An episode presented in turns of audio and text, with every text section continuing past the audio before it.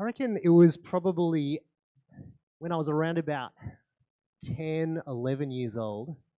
I still remember, remember distinctly in my life that the message that had been somehow kind of formed in my brain over time was that the goal was to be rich. I think we've all gone through this at some point in time. You know, maybe we mature from that, maybe we're still suffering it from it a little bit. But I certainly distinctly remember this particular time in my life where that was the goal. And I think probably Disney movies had something to do with it. Um, I don't know if you ever came across Blank Check. Um, I remember that to the ability to sign a check for $1 million would suddenly unleash your life into every single possibility that you could ever imagine forever. We now know that you needed a couple extra zeros on the end of that to get even close. And it wasn't, it didn't matter how many times I watched Richie Rich over and over and over again, I was still convinced that it would be far more fun to have a Macca's in my house than to play baseball with some kids on the street. I don't know if you've ever seen that movie, but like basically they were trying really, really hard to be like, hey, it's not about being rich, it's about friendship. And yet the best part, the part that everyone always remembers was what he had a Macca's in his house. They just missed the mark a little bit, right? I mean, the truth is that maybe we grow out of some of these things, maybe we kind of revert back to them from time to time, but money can so easily take hold of our hearts and of our minds, which is why every so often in church we talk about money. And before your instincts want to kind of reject and be like, ah, I wanted to point out we talk about it far less than Jesus did. In fact, it was one of the things that Jesus talked about all the time. Here at ASBC, we don't even do those little talks before the money giving section, right, that you find in some churches. We don't talk about it a heap, but we do need to talk about it, right? Because while we're grateful for those who choose to sow into the life of the church, and as I mentioned, people sow into all sorts of kingdom work all over the world, we have to understand that the grip that money can have on our hearts, which is why over the next two weeks, this week and then Ian next week, in both AM and PM services, we're just going to use this series as a reminder of who we are, what we have, and the kind of posture that we ought to take with our money. I've said it before, but I think this is just a great question for people to reflect on on a regular basis. And I reflect upon it myself. Are my finances, whether I feel like I have a lot or a little, are they closely aligned with God's will? It's just a great question, you know. And we could ask that about our energy as well and about our time. But actually, when we think about our money, like, are they closely aligned with God's will? Is that something that I deliberately seek to pursue and, and, and be a good steward of? Like, is that where my money is headed? Or is this kind of, am I kind of accidental with my money? I just kind of, kind of go about my business and I don't think about it too much. I mean, I think one of the reasons that we don't talk about money in church is because for some of us, we feel like there's strings attached, you know. We have been conditioned to believe that people only raise issues of money because they want some of ours, right? And we've experienced that from time to time. But the reason that we must talk about finances is because Jesus knew how severely it could impact our trust and dependence on God. And I'm actually convinced that conversations from a Christian perspective around money is actually one of the greatest missional opportunities we have to engage in our world. I, am actually convinced of that. If we can actually get a hold on how we understand our finances and how we don't let them shape our lives, it actually is an incredible missional avenue to speak into a context for which, for the majority of people, it absolutely does. So, I encourage you to tune in on this. It may be that you feel personally convicted, but it may also equip you with a tool to get you thinking about the kind of conversation you might be having with a colleague in your workplace or a broader family member. But let's start off with a question. If we're going to talk about how to be rich, who is rich? Have you ever considered how much money it would take uh, for someone to be rich? Because rich always seems to be the other person, right? That would be Elon Musk, right? He would be the rich one, right? Now, according to Finder Australia research, the level of income we would need in order to feel rich would be approximately $326,000. That's what they determine per year, which is almost seven times what the median personal income is in the country. Another bit of notable research in the US indicated that most people think that anyone who has at least twice the wealth that they have is rich, which means, of course, that nobody's rich but everyone knows somebody who is, right? Isn't that convenient? You see, comparison is very deceptive because people confuse feeling rich with actually being rich. And while we could debate, probably not in this context, around things like minimum wage and various entitlements, we have to acknowledge, particularly as Australians sitting in this room, that we live in a country where welfare exists. We have free access to healthcare, food, water, sanitation, and jobs. And so, regardless of what our account balance is right now, we are a rich nation. So, let's just get a little bit of perspective just in case we fall into that trap of saying rich is the other person, right? You see, no matter where we stand on the economy, we live perhaps in the richest time in one of the richest nations in history. And the fact that we're sitting here in church, and you most likely, not for everyone, but most likely got here by some form of transportation, you're already rich by global standards, okay? And so we just need to just get some perspective sometimes. And I speak this not as I speak this as myself in this too, right? We just got to get that perspective. And the first step to being rich is by identifying that we already are. Because if we are deceiving ourselves into thinking that being rich and dealing with richness is somebody else's problem, then so easily money and finances can start to deceive our heart and take us captive so that we become its subject. And so we're going to speak from 1, 1 Timothy chapter 6. This is a great passage, and Ian's going to follow it on next week. This really is a two part series. You need to come to both, all right? So guaranteed attendance next week or join us online. But this is what uh, is written by Paul to his disciple Timothy uh, in 1 Timothy chapter 6. These, uh, he's talking uh, to Timothy, who is seeking to guide and lead the church in Ephesus at the time, a very rich place, right? A very rich place. These are the things you are to teach and insist on. If anyone teaches otherwise and does not agree to the sound instruction of our Lord Jesus Christ and to godly teaching, they are conceited and understand nothing. They have an unhealthy interest in controversies and quarrels about words that result in envy, strife, malicious talk, evil suspicions, and constant friction. I just, I just got to pause there. Sometimes we read these passages, and again, we can be like, oh, look at the state that they were in. Like we just just for a moment be like, oh my goodness, do we ever have controversy and unnecessary quarrels about words? Oh, like come on, I love it. All right, sorry, that was a side issue. All right, strife, malicious talk, evil suspicions, and constant friction between people of corrupt mind who have been robbed of the truth and who think that godliness is a means to financial gain. Now, uh, of course, I feel like I've got to speak to this, particularly within the context of church. This is one of those passages that directly speaks against like a prosperity gospel uh, type thing. Like you align yourself with God's will, and yeah, you get all the finances and all the stuff that you want. Like this is like really clear. The people who are deceived, who have been robbed of the truth, think that godliness is a means to financial gain. It's right there. All right. So that is not what we are on about. Right. People who had bought into that, that thinking had actually been described by Paul as people who had a corrupt mind.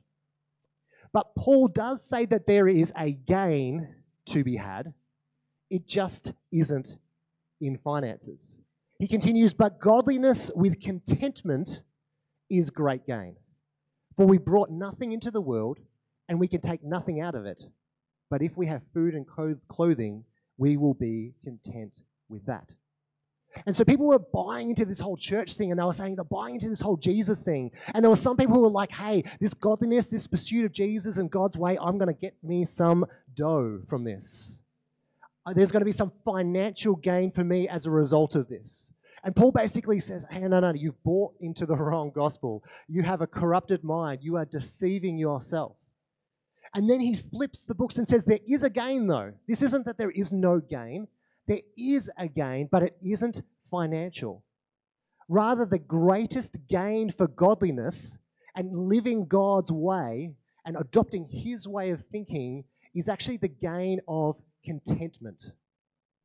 Contentment. And I believe we live in a world that desperately wants to be content but has no idea how to find it. And I think that we can fall into this same trap as well. I mean, we are super aware that the way that the world thinks, and when I say the world, I'm just talking about how society functions outside of God's way, that they feel like the, the, the gain and the commit, sorry, the, um, sorry, the contentment will come via means of finances. They feel like if I'm self serving, they wouldn't talk about that way, but if I'm self serving, if I build up resources to secure myself, then that will give me contentment. That's how the world thinks. But Paul is pointing out that is not what God is about. You see, if people build up their finances and, and they find that kind of security and believe that that security will bring the contentment, it actually doesn't. Because what happens is two things. One, we end up wanting more, right? Because the richer you get, the more your priorities uh, begin to separate from your actual needs and what you just want. But the other thing is then you have to secure that which brings you contentment. I have to secure my finances. I have to make sure I don't lose my finances because I place my trust in these things and that is what's giving me contentment so that I'm worried about losing this very thing, which ironically does not make us content. And yet God created us to be content. God created us to live in the world in such a way that we didn't carry this kind of anxiety of things falling apart. And so, while the world seeks to place their trust in finances in order to bring a contentment that just simply doesn't deliver, Jesus actually points out in Matthew chapter 6 the reality of a temporary world. You see, the gain of godliness is contentment rather than a type of deceiving contentment that comes with financial gain. Jesus says, Do not store up for yourselves treasures on earth, where moths and vermin destroy and where thieves break in and steal but store up for yourselves treasures in heaven, where moths and vermin do not destroy, and where thieves do not break in and steal.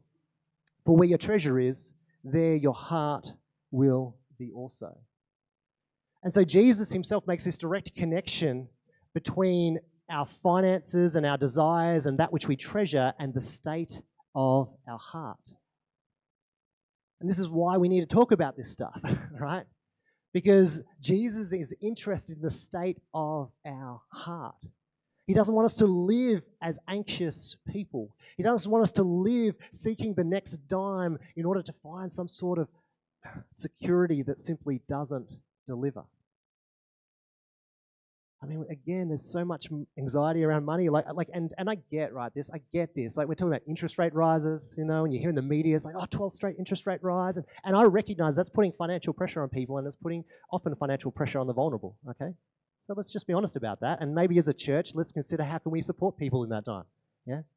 So I'm not pretending like these things aren't real, but at the same time, we need to be reminded that that which exists within this world is temporary. Stuff is temporary.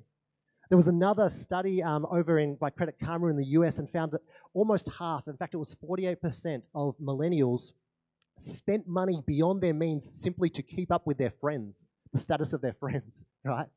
It's like I didn't need to spend this money, but because my friends have it, I'm spending this money in order to keep up appearances because I want to feel secure in who I am. But Jesus is saying all this stuff that we have, it's not bad, right? Remember Genesis 1? It's good, it's good stuff, right? But it is temporary, right? It's temporary. And so Jesus actually invites us to view our wealth, whatever wealth we have, through the lens of eternity. And what that does, it actually loosens its grip on us, right? And our grip on it. Jesus essentially says, we need to get some perspective. Because if we don't get perspective, then we are going to find ourselves worried and anxious and controlled by something that was never created to control us. Paul continues. I've got two more slides here. 1 Timothy chapter 6. He continues, Those who want to get rich fall into a temptation and a trap, and into many foolish and harmful desires that plunge people into ruin and destruction. For the love of money is a root of all kinds of evil. Some people eager for money have wandered from the faith and pierced themselves with many griefs. Now, again, this phrase that you often hear kind of a spouted about that's actually been butchered, they say the money is the root of all evil. That's not what Jesus says. he doesn't say the, the money is the root of all evil. In fact, he says in the text that the love of money is the root, right? See, when we say money is the root of all evil, that makes money potentially bad, right? As in, like, inherently bad. It is the root of evil. Well, what Jesus says is the love of money is the root of all kinds of evil. All right? And those who want to get rich, if that is their primary desire, is like, if I just want to have that Macca's in my house, if that is my pursuit, right, then I am falling into a temptation and a trap. You see, because this is a desire that then leads to other desires. If I get the Macca's, maybe I can also get the KFC option. Like we do this, right? I'm joking about these examples. No, well, I know, maybe someone is, but but we do this. We say, once I've got this, then I will get this. And this is, as Paul describes it, foolish and harmful, with the ultimate consequence being grief. Going back to our text, they pierce themselves with many grieves. And it's just so counterintuitive to think that I'm wanting this stuff, and if I fulfill these desires, the last thing that I'm going to feel is grief, right? And yet, what is grief but a sense of loss? I don't have something I want. And if we step into that perpetuating cycle of getting what we want and then looking for the next thing, what are we going to experience over and over again? Not a sense of contentment. We're going to experience grief. Grief that God did not create us to experience. And so, what we end up when we're in that state of grief is, of course, discontentment, which is one of the biggest dangers of being rich, which we've determined is all of us right now. Discontentment. Which may seem counterintuitive again if you don't feel rich. Surely the rich person would appreciate all that they have. How can they not appreciate what they have? But the more you have and the more you want. And the more you have, the more you need to protect what you have. And in that moment, in that moment, you are defined by what you don't have rather than what you do. Let me just back that up again, okay? The more you have, the more you want. And the more you have, the more you need to protect that which you have. Okay? And in that moment, you are defined by what you don't have. Because it's always the next thing and it's always the security that will never be enough to hold this finance, which has become an idol and a form of security within our lives. Which is why gratitude is so important. Because gratitude flips this equation from being defined by what we don't have by being thankful for what we do have. And so, this is the first lesson in how to be rich. I suppose the first lesson is know that you are. And the second lesson is gratitude is the antithesis, it is the antidote to all these dangers, deceptions, and distorted perspectives that the pursuit and the love of money can prompt. Because it just flips and turns the table and says, I am not going to be about what I don't have any longer. In fact, I'm going to start viewing the world differently. And in that moment, we move from a journey that heads us toward grief to a journey that heads us toward contentment. Now you might be here and you might be like, okay, Gavin, I get that I'm rich in relative terms, but you know, there's still people richer than me. I want to acknowledge, right, that this factor, even if you feel like you are poor, right, can be a trap as well, right? The pursuit of money when you don't have much, right, can take up so much headspace, right, that it can become a form of idol in your life too. And again, God didn't create that for you either. So whether you feel rich and you need to appreciate and demonstrate that gratitude, or whether you feel poor and say, oh, I don't, I don't fall into that trap because I don't have all that much stuff, I've got to ask the question how much is the pursuit of money and the security of money taking up headspace as well? It's the same trap. Being defined by what we don't have rather than what we do, whether we're rich or poor. But again, relatively, we're all rich. This is for all of us. So here is the rub wealth and God will always be in competition for our heart. That's what Jesus points out. And wealth can easily become a substitute for God, depending on money rather than depending on God. Because when our money starts to fluctuate, we start to question God. Is God actually good when I lose all this money? Will God actually provide? When our questioning around God is shaped by that idol of money, his character becomes dependent upon the fluctuation of our bank account. And rather than being grateful for what we do have, we sometimes can allow our perceived deficit, that which we don't have, to define God, which again is why gratitude fuels contentment. We're all tempted to place our faith in money. We're tempted to believe that if we make enough, we'll be able to control our circumstances and create a better life for ourselves. The problem with that view is that the more that we place our faith in our money, the more it controls us. And so, Scripture, Paul and Jesus, among many others, challenges us to look at our money differently because our lives are better when we place our trust in the one who actually provides. Our lives are actually better, right? This isn't a, hey, as a Christian, you just got to suck it up, right? This is God created you to not be ruled by your money.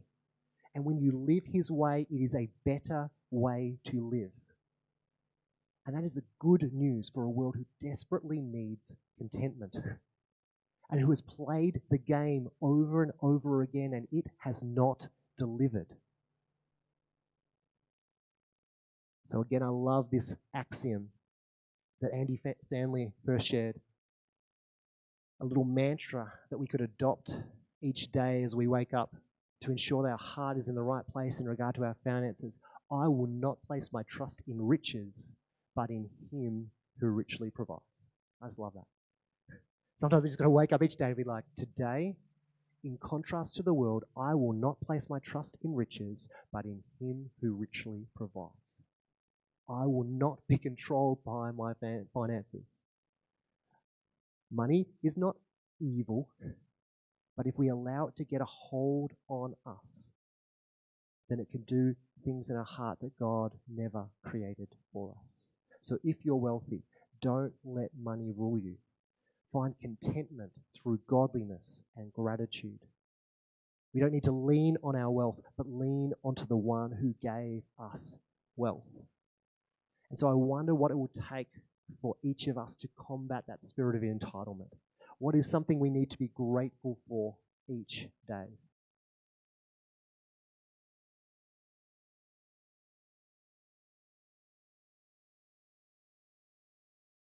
next week, Ian's going to build upon this, right? And talk about the possibilities that this freedom, this state of living in contentment offers our world. But for this week, let's just cultivate our heart, recalibrate, shift it a little, be reminded of the blessings that we have, and to seriously ask that question who is in charge of me? Let's pray. Jesus, uh, we recognize that you taught over and over again um, to your disciples that uh, that there was a bigger mission going on. Uh, that God, you were at work and doing a work in our hearts uh, that was preparing us for eternity. Um, and we recognize it's easy to caught, get caught in the, the language and the, the practices of the world. It's easy to store up our treasures and build barns and pretend like we've got a sense of contentment from that. But we know our hearts. We know that we always crave more, and we know that when we build up our finances, we worry about them being lost.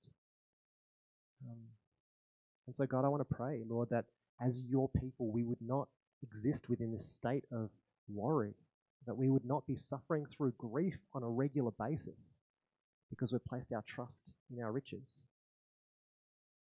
You are the God who richly provides us with all that we need. And we're a community, God, who can be that blessing to this world, to meet people at their points of vulnerability and need too. Be readily willing to give our stuff away for eternal purposes and drop treasures in heaven in that regard. And so do a work in our hearts, we pray shape us, teach us, convict us, so that we might find the freedom you created us to experience. In your name we pray. Amen.